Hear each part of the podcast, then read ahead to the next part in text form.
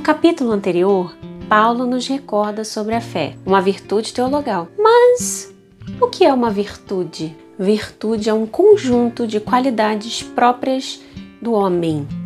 Fomos criados para fazer o bem e a imagem e semelhança de Deus. Ela se divide em virtudes humanas, criadas para conviver bem com as pessoas, no meio da nossa família, da nossa comunidade, no mundo, etc. E as virtudes teologais, que não nascem conosco, são infundidos em nós no batismo quando recebemos o Espírito Santo. É uma graça santificante que nos torna capazes de nos relacionar com a Santíssima Trindade e nos orienta na maneira de agir.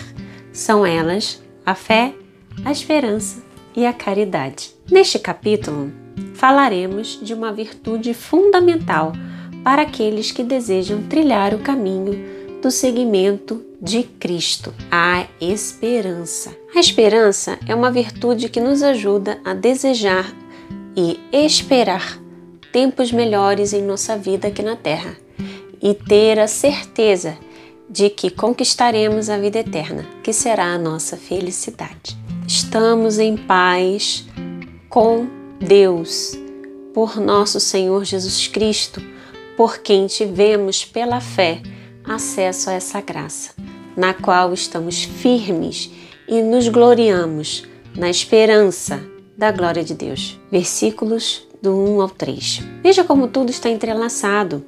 A paz que permanece está em si de Deus, e isso só conquistaremos pela nossa fé em Cristo, e assim teremos a esperança da vida eterna que sustenta toda a nossa caminhada em Deus. Esse ensinamento é um círculo que não se finaliza nunca, um sustenta o outro, porém depende de nós buscarmos cultivá-lo em nossa alma. Deus dá a graça da perseverança àqueles que seguem firmes no propósito de amar a Deus e retribuir o seu amor já aqui nesta terra. Dos versículos 6 ao 11, nos traz uma bela recordação sobre a reconciliação feita entre Deus e o homem através da morte de Cristo. Deus dá seu Filho gratuitamente como sacrifício para nossa salvação. Cristo doa seu próprio sangue em sacrifício por nós, pecadores, para nossa reconciliação com Deus o sangue da nova e eterna aliança. Lembram-se dessas palavras da Santa Missa? Dos versículos 12 ao 20, faz novamente a recordação das Escrituras, traçando um paralelo entre Adão e Jesus.